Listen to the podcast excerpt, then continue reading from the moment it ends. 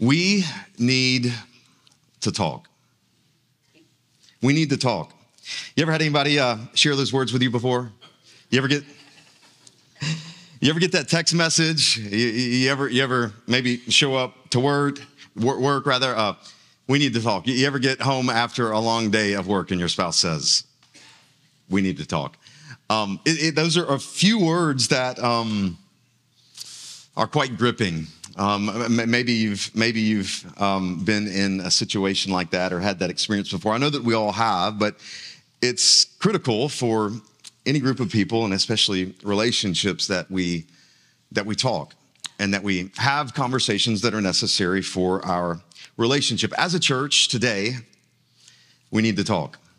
Uh, we need to talk, and uh, as it relates to this issue of sexuality, um, in, in many ways, it, it is and it will be uh, the most critical issue for the culture as well as for the church in our generation.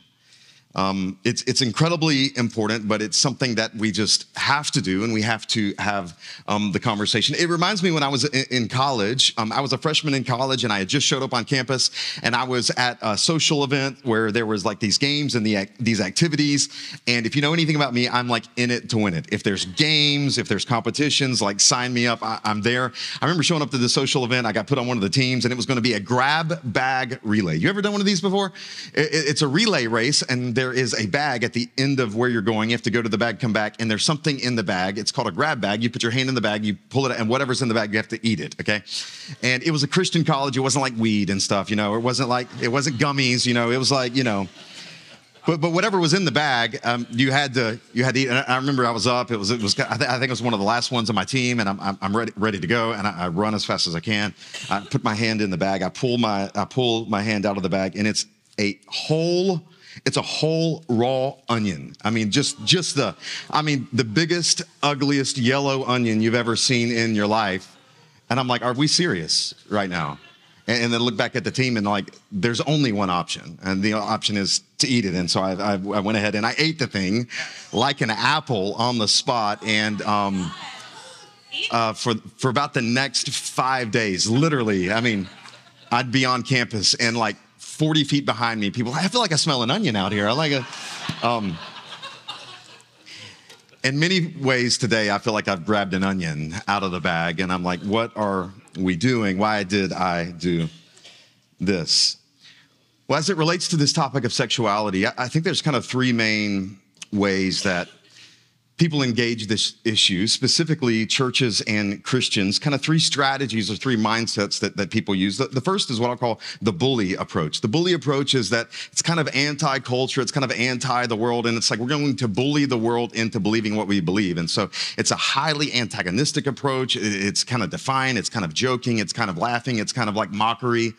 It's, it's the bully approach, uh, approach. The other approach on the other extreme is what I'll call the backpedal approach. It's like, well, I, I don't really want to go there. I don't feel comfortable. I can't have. You know, I'm, so I'm just going to backpedal and backpedal and backpedal and backpedal, and you actually never engage the issue. The third way, which I think is the most appropriate way for us today, is what I'll call the bold approach. The bold approach um, is what we see in the scriptures. It's what we see specifically in the book of Acts, where God's people, they just boldly they live and they follow what Jesus commands of us. And they don't pick and choose. The, the Christian life is not a buffet where you kind of get to walk down and pick out whatever you want. No, the Christian life is a life of following Jesus as Lord. And whatever he commands of us, we must uh, follow. And and we can do this in a way that I would say is, is bold. That doesn't mean arrogant. That, that doesn't mean anything like that. But, but it means it means bold. It means boldness. And it's actually boldness. It's, it's only boldness of the church that actually advances the mission of God. You look at the history of the church, it's, it's when the church is bold. Um, when the church is, is loving, when the church is, is, is, gracious, when, like, like John would say of Jesus Christ himself, full of grace and truth, but boldness in um, in the way that they are operating. A, a few preliminary uh, additional things I'd like to say bef- before we jump in too far. Uh, the, the first is um, I'm just going to come right out of the gate and say that our position as a church and what we believe and the way that we operate theologically is our position is aligned with the historical position on matters of sexuality. Um, I believe our position is, is nuanced. That's why I'm going to take three weeks to kind of walk through and kind of help us digest this and think about it in the way that we uh, approach it. But our position is not the progressive uh, position, which is uh, essentially the legitimization of same sex relationships and other forms of sexuality. Um, so I'm just going to kind of, I mean, you're at a church, I'm a Christian pastor, so I'm just going to kind of, I got a Bible, so I'm just going to come right out of the gate and, and let you let you know that uh, so that you don't have to wait till like week three on like, what does he think? You know, um, but that's uh, that's where we are. Um, our statement of beliefs is, is on the website. We make it publicly. This is actually a line, uh, a little paragraph from our statement of beliefs. It says, Marriage is the uniting of one man and one woman in covenant commitment for a lifetime. It is God's unique gift to reveal the union between Christ and his church and to provide for the man and the woman in marriage the framework for intimate companionship, the channel of sexual expression according to biblical standards, and the means for procreation of the human race. Now, this this this this topic it's it's so complex and the way that i want to address it is really nuanced which which is why we're going to take three weeks to uh, engage it. So that, that's the first thing. The second thing that i just want to do right out the gate as we begin is just to lead with repentance. What i mean by that is there is much in my life and there's much in the church that needs to be repented of.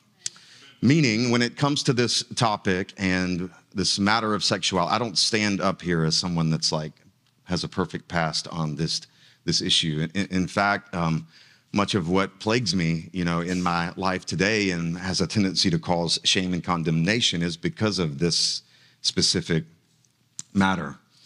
And in many ways, I have failed um, by God's grace. Um, there's nothing in my life right now that would disqualify me from being uh, a pastor or an elder.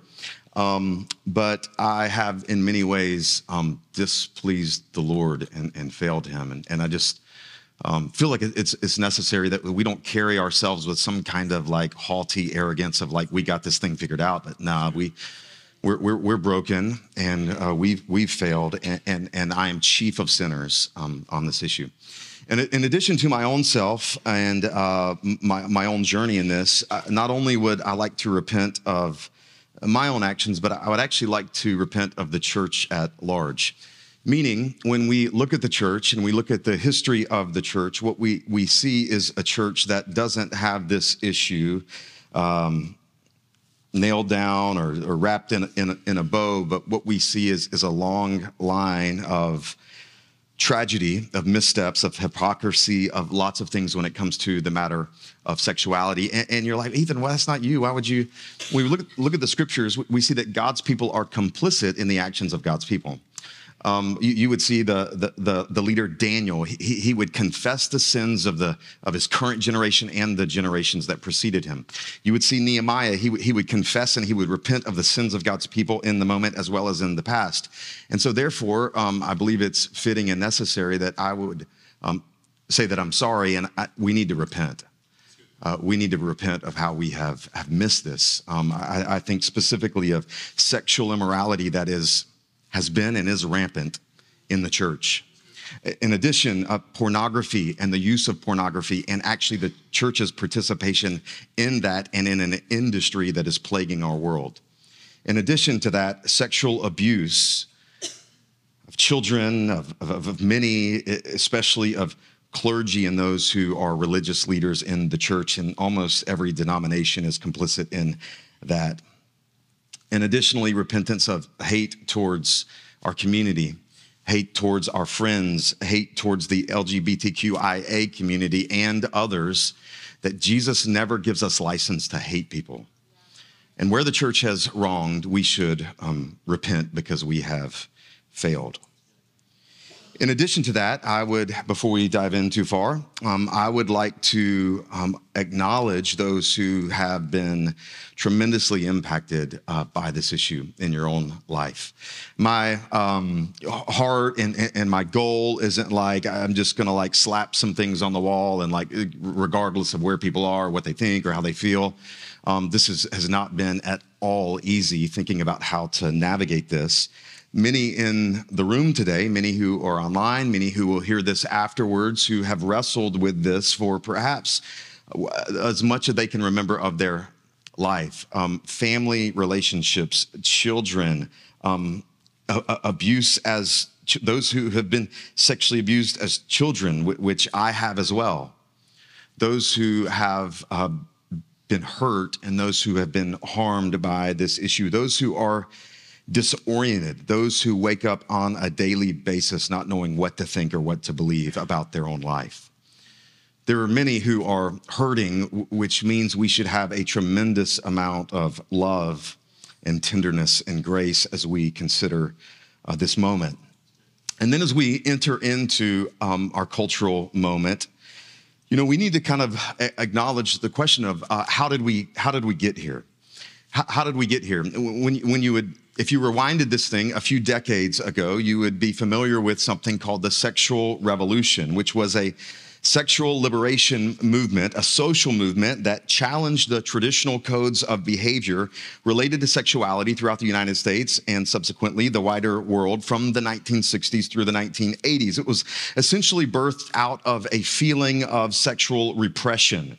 It ushered in a new normalization of a number of different things, um, things like contraception and the pill, public nudity, pornography, uh, widespread premarital sex, um, higher divorce rates, alternative forms of sexuality, the legalization of abortion, a number of other things all followed. We live in a culture that is impacted and shaped by this revolution. It's, it's the culture, it's the soup by which we are living in. And unfortunately, the church is more silent on the topic of sexuality than the Bible itself. And we have allowed the, the world in many ways to kind of own the script, to define it. And it's important that we actually engage the issue in a helpful way, in a nuanced way, in a, in a truthful way, in a winsome way, and to recognize that this issue isn't new for the church. It's actually not new for the world. We're not the first culture to deal with this or to walk through this. We have a tendency as modern people to think that we're so progressive in our current generation and uh, no one else has ever dealt with this before, which is actually chronological snobbery. In fact, regarding sexuality, what we're experiencing in the 20, hear me clearly, what we're experiencing in the 21st century is actually tame. It pales in comparison to what was going on in the first century. Literally in the first century, I mean, there's a couple books in the Bible to the city of Corinth, the church in Corinth, and the things that Paul has to address, it, it, it would make many of us blush. Um, Paul addresses a number of different things. And, and in the Greco Roman world in the first century, there were literally sex gods. Uh, you could go to temples. There would be hundreds of prostitutes in temples, and you could go as an act of worship, and it was completely socially acceptable, and go and have sexual intercourse with people in a temple under the name of some kind of spirituality. We think of the city of Corinth, the temple of Aphrodite, uh, the Greek goddess of sex and fertility. I mean, it was just absolutely rampant. So we have to recognize that uh, this isn't new for the church at large. It might be new or newer in a season of our culture, but this is something that the church has engaged for a couple uh, millennia. And when we look at um, when we look at the stats and what we're experiencing, even in our society, the the stats are troubling. That 41% of high school students in the U.S. have had sexual intercourse.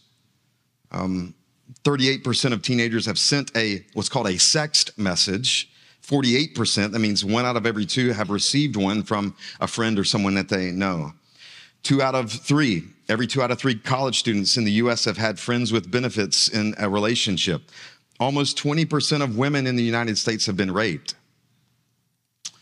Uh, stats tell us that one in every four girls have been sexually abused by the age of 18, and one in six boys have um, as well. There's tremendous uh, confusion and there's, I would say, tremendous chaos, and we're reaping the consequences. And it's not only true about the culture, but it's also true about um, the church. The church is supposed to be a countercultural kingdom community that shows the world what heaven is like.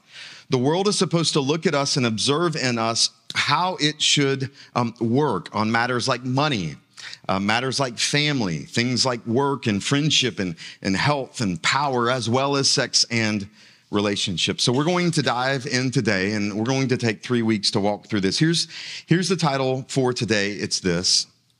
Who defines sexuality? Who defines sexuality? Um, I'm not going to be able to say everything that I'd like to say in part one, or we'd be here for about six hours. Um, here's what i'm going to do today is i'm going to walk through um, a, a, few principles as well as several scriptures related uh, to those principles. And i'm going to do my best to, to just provide a little bit of a framework and a little bit of foundation for moving forward. Here's what i'm not going to do. I'm not going to answer all of your questions. I'm not going to perhaps deliver this in the way that you think that i should deliver it. I'm perhaps not going to meet all of your expectations and make sure that um, you have everything that you need. I'm going going to do my best to serve well, but recognize, uh, give me grace, I'm not going to strike this right down the middle according to whatever your middle is. And so I'm going to do my best, but this is where we are going. In addition, one thing I'll mention one more time, or, or real quick before we begin, is there is a resource that uh, that I have written that we've used for the last couple years, and it's called a theology of sexuality. And um, there's a QR code that you can actually um, use this QR code, and um, we everyone that is on our distribution list, or if you'd like to be on it uh, this afternoon, I'm going to send this resource to anyone who's on the list, and so that you can have it as a resource for um, for moving forward. The QR code will take you to our website where you could sign up for our distribution list. Okay, here we go. Here's here's here's the first thing. I'm going to walk through a few principles and then provide some framework for the way that we think about this conversation. And here's where we're going to go right out of the gate. Here's the first one. Scripture is the final rule of authority for all matters of life and practice within the church. We're just going to go right out of the gate and say, uh, this is the point.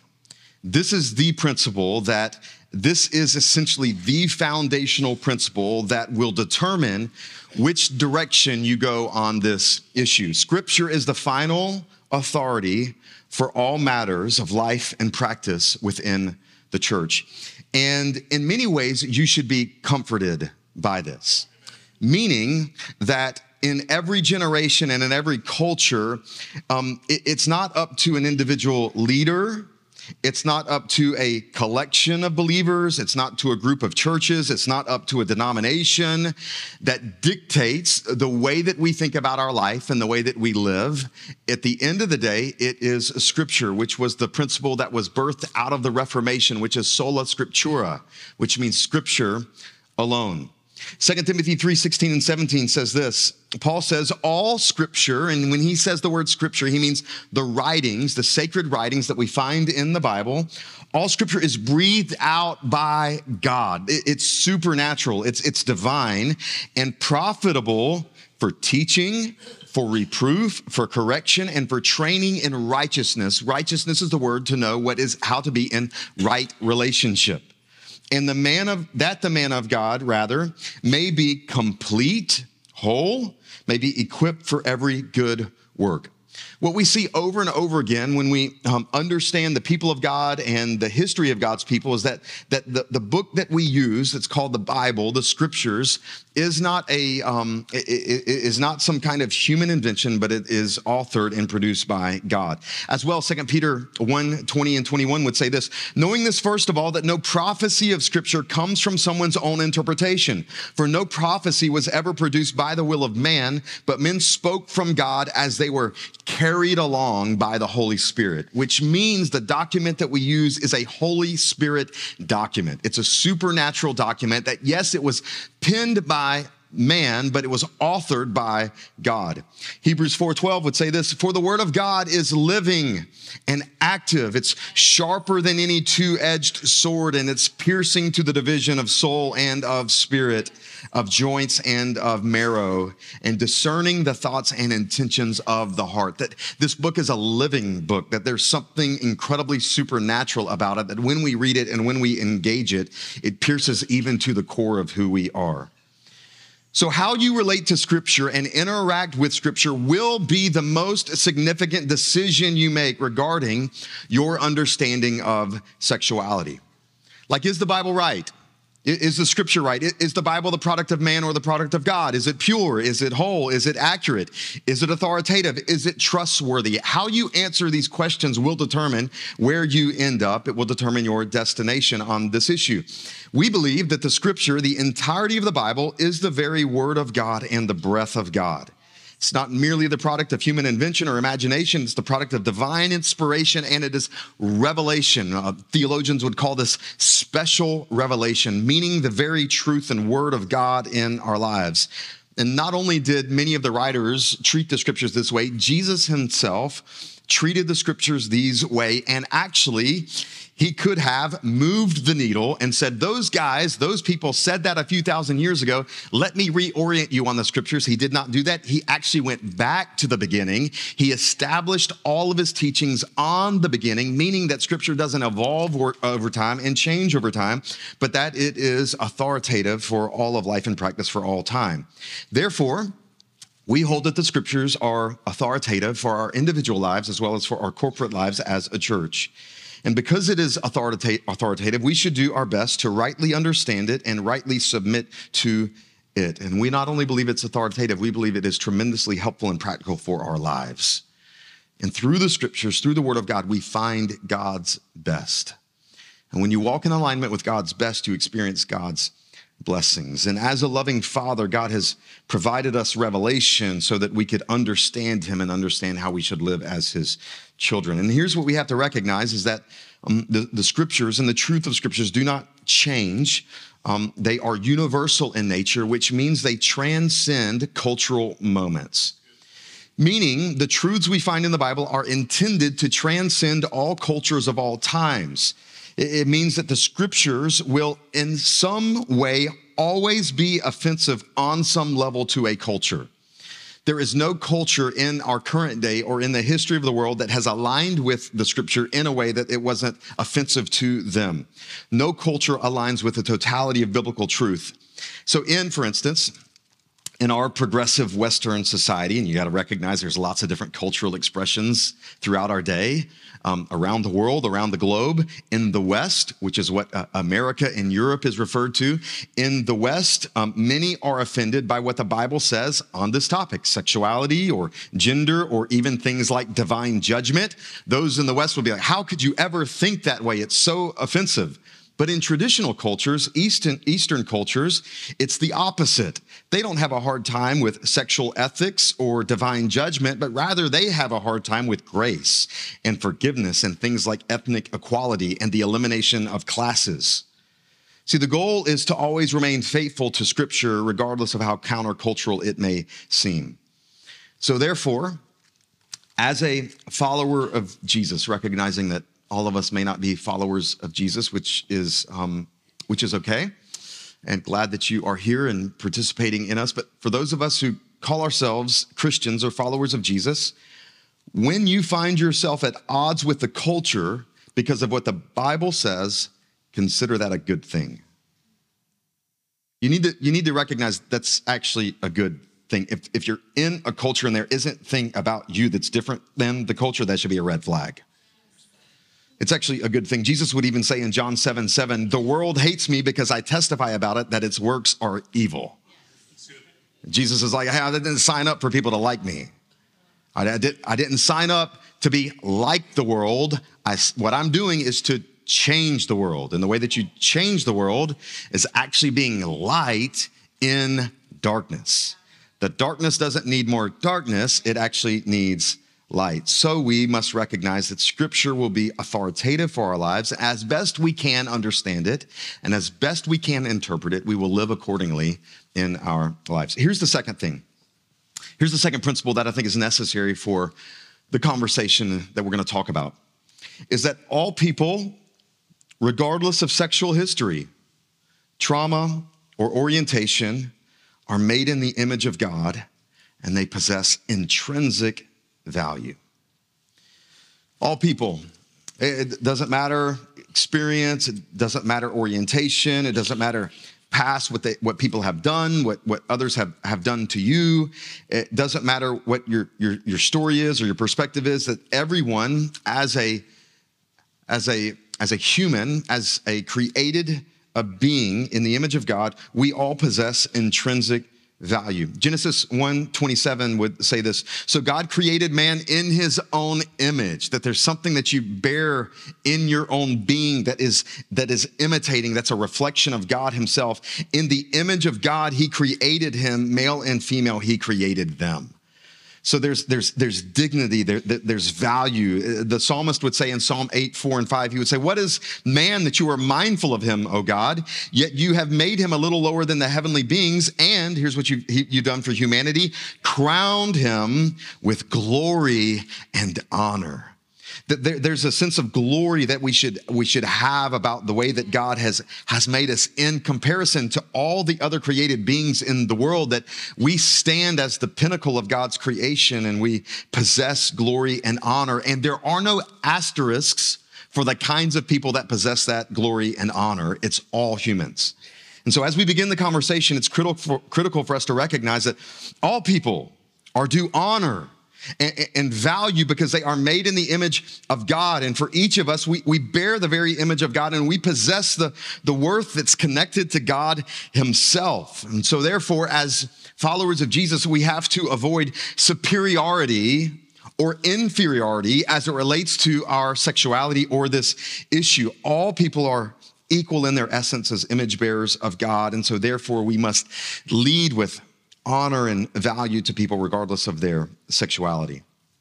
Reminded of the scripture where Jesus is instructing his disciples and I want you to hear today, and, and, and, maybe you're in person, or maybe you're online, or maybe you're listening to this after the fact. I want you to hear today that, that, that the movement of, of God and the movement of, of Jesus, it's built on love it's built on love. And today is one of those days where it doesn't seem like this. I mean, you're concerned about the church, and this is all the church ever talks about, and this is all that Christians do is they, they rail on the culture and all the judgmentalism and all the other things.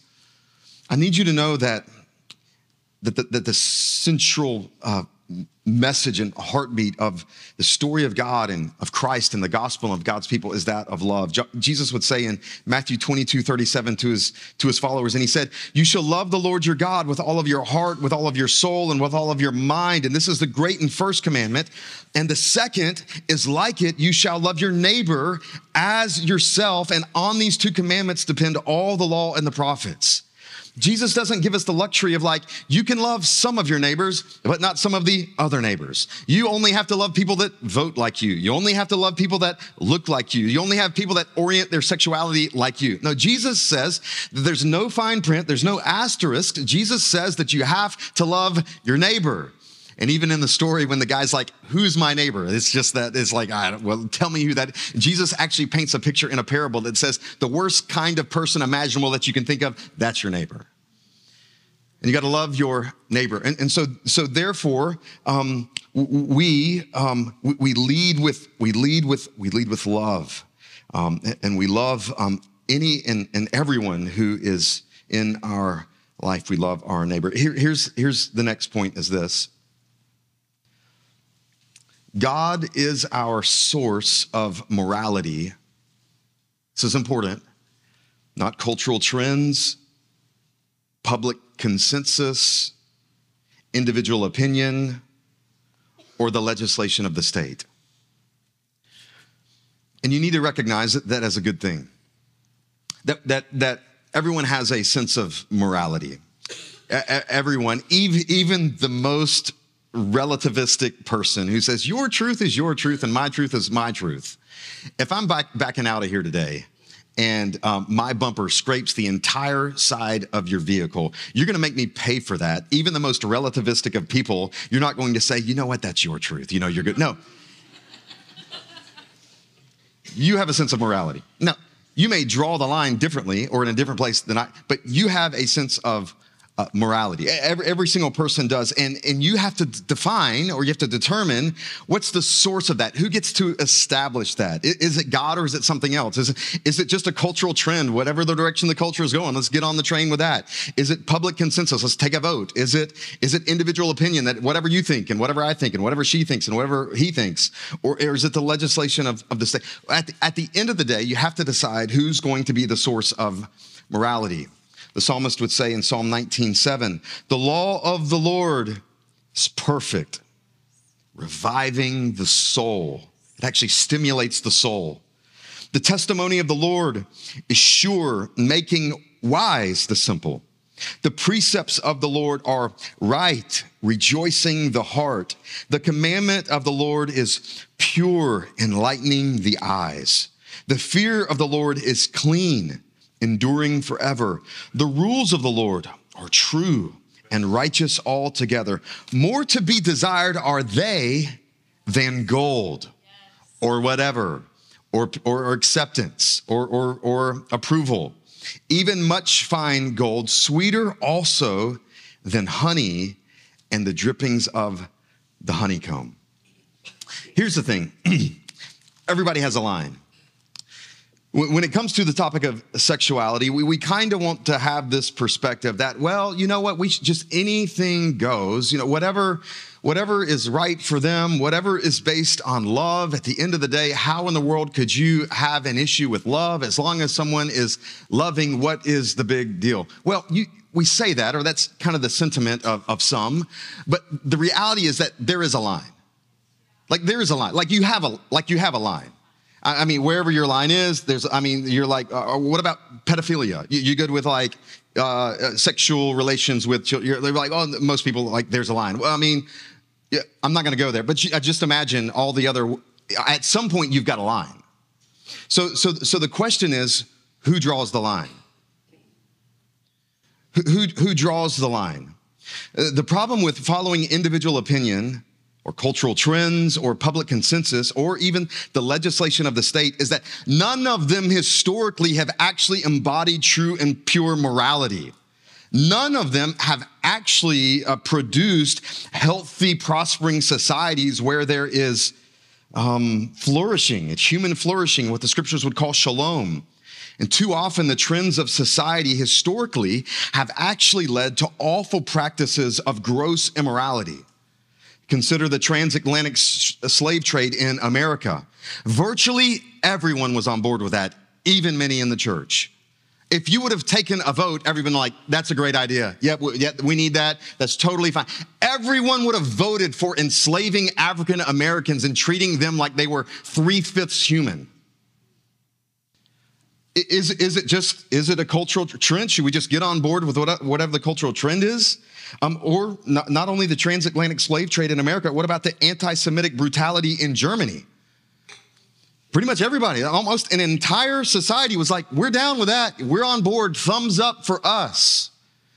Murdering, I mean, the Holocaust, murdering millions of Jews. It's, or, or what about apartheid in, in South Africa? Everybody at the time thought that was a great idea. But looking back, all these issues were clearly evil, but at the time, it was actually societally accepted and endorsed. And all these are evidences that society is a poor source for morality. It's kind of like you, you can look at something and like at first glance, it's like, yeah, I'm down with that. That looks good. Yeah, I like that. It, it, it makes it makes it makes sense to me. Kind of reminds me of um, a few years ago. I was, I was. Uh, have you heard me tell this? I was eating a, a pack of nabs. You know what nabs are? Anybody grew up in the South, by the way? Nabs, nabs are these, nabs are these wonderful little crackers. I don't know how they got orange, but they're orange and they've got peanut butter in between. They're like, I mean, as a as a true Southern boy, I mean, I, I grew up on nabs and I remember like um, I eat nabs all the time, and I remember uh, one day in particular, grab grabbed the pack of nabs, opened it up, boom, you know, hit hit the first one, and I'm like, man, something's something's a little off. I'm not exactly sure what it is, but that doesn't taste quite like the nabs that I and I'm I'm quite the nab expert. So I was like, this is a little. It's a little And I got the second one. I'm like, you know, well, let's let's let's let's keep going. I'm kind of that personality. Let's keep going. You know, let's let's just let's keep going. Hit the second one, and I'm like, yeah, okay, that's uh, that's that's two in a row. It's, it's a little, little, but I'm kind of hungry. What, whatever, it's kind of it's fine. Get to the third one, and, and I'm about halfway through the third one, and then I happen to look at the bottom of the bag. Uh, or, or, the package. There, there's a little hole in the bottom, and a roach had crawled in the bottom and had begun to to eat the the bottom two nabs. And at that point, I was like, "Take me home to Jesus right now." I'm like, you know. It, um, but but the point is the point the point is this: something can a- appear good or enticing or okay or right at first glance, not recognizing that something below it could be terribly off with it. individuals and societies are more often woefully mistaken on matters of morality and justice. Like, just, I mean, human history, we just don't have a good track record on morality and justice. So to think that the goal or that we should do is like, well, whatever the culture is feeling and the trend of, let's just get on board with that train. I want you to know that that train is not going to take us a place that we want to go. And, and, we have to recognize that, that individuals and society are just not the, the best source for morality. We must understand that ultimate morality finds its source in God. And if there is morality, and if there is a right and wrong, if there are moral laws, then we have to ask the question who's the moral law giver? Laws don't just appear out of thin air. And if there is something about our world, our universe that seems like there is right and there is wrong, that there is a moral law, we have to ask the question, who is the moral law giver? And what we must understand is that ultimate morality finds its source in God. And because God is the author of morality, the only way to pursue true morality is when our morality is based on God's framework for it, and all other sources will fail miserably. So, who, def- who defines it? You have to ask the question who, who defines it? Who, gets the opportunity? Who, gets the privilege? Who, gets the right to define it? And because if it's not God and it's maybe the government, maybe celebrities, maybe music lyrics, maybe a legislature, maybe whatever, then we're going to be constantly trying to hit a moving target. And if you've ever tried to hit a moving target, it's, it's almost um, impossible. It's incredibly hard. And so, regardless of where you individually land on this issue, and regardless of how it affects you personally, I'd like to, I'd like to kind of go go here, which is, at the end of the day, are you, are you willing to follow Jesus on this matter. Like, I mean, let's just, and I'm not, I'm not saying that you have to. I mean, I'm, I'm not, I'm not saying that you got to do what Ethan does, you got to do what the Bridge Church does or whatever. I just, it's just a question. At, at the end of the day, who are you actually accountable to? At, at, at the end of the day, um, who are you actually following? Who are you actually obeying? Who, who would be your scripture or your uh, master on um, this issue? Last year, we were um, worshiping one day and um, had an interesting uh, encounter, and some of you were there. Some of you may remember it. Some of you may not remember it. A gentleman in the back, you know, um, did something uh, interesting. You know, I actually encourage um, uh, congregational participation in in worship, by the way, and in preaching. I love it when you say Amen or you say Get it, preacher, or whatever you say. Come on, somebody, or whatever. I like that. Uh, we're, we're, down with that. You can you can you can talk back. Um, and uh, last year, however, though, every now and then you get one of those people. You know what I mean? And uh, there was a, there was a guy who who had, had been worshiping here, and um, I won't go into all the detail, but things got a little squirrely over the course of a few weeks, and I had some interactions with him that I was like, I think this is, I think this is bad news. Um, at the end of the day, I would go to the elders and I would report on the situation, and we would effectively tell him he cannot worship here anymore. It doesn't happen often, but every now and then it's necessary. But before that happened.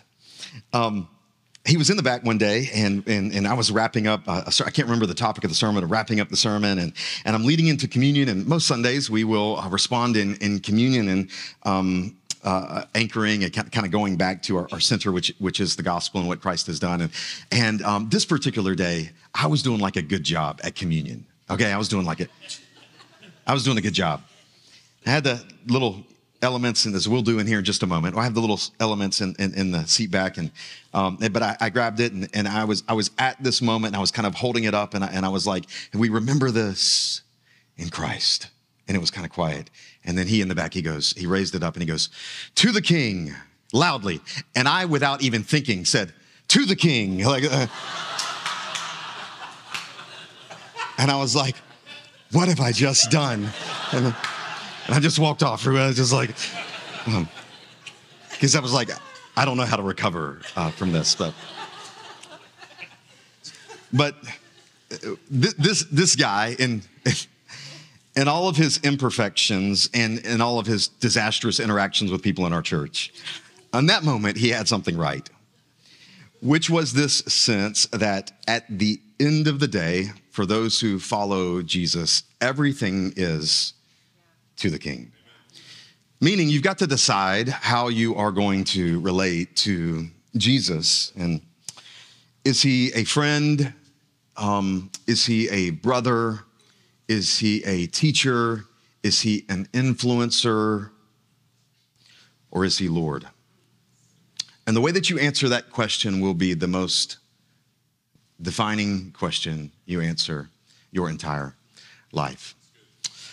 For the next couple weeks, we're going to be um, wading through these waters, and I just want you to know that um, we love you. Uh, we love you, and we're here to serve and we're here to help. And I want you to know as well that there is, not only do we love you, there's a God who loves you. There's, there's a God who loves you. When he sees you, he doesn't, first of all, he doesn't see your sexuality as the first thing that he sees. He doesn't see your past. He doesn't see your proclivities. He doesn't see your failures. He doesn't see your issues. When, when, when God looks at you, he, he sees someone to love. To the degree that he would actually give his own life for you, he would lay down his life so that you could be changed, which is all of us, be forgiven, could be renewed, could be restored, could be reconciled to God and enter into right relationship. And I want you to know today that regardless of who you are, or what you've done, or what's been done to you, you can be saved. You can be changed. You, you can be made new. You can be made whole. Not through not through your own efforts or your own wisdom or your own philosophies or perspectives or, or through a man or through a community, but through Christ and what Christ has done for you. Let's pray.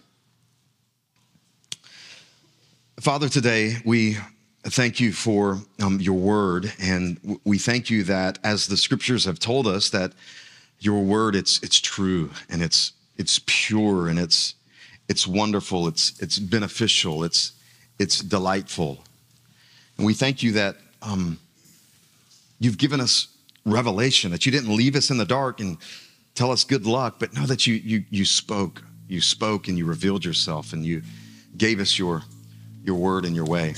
And so, Father, I just um, I ask that you would strengthen us, Lord, today and comfort us um, wherever we are.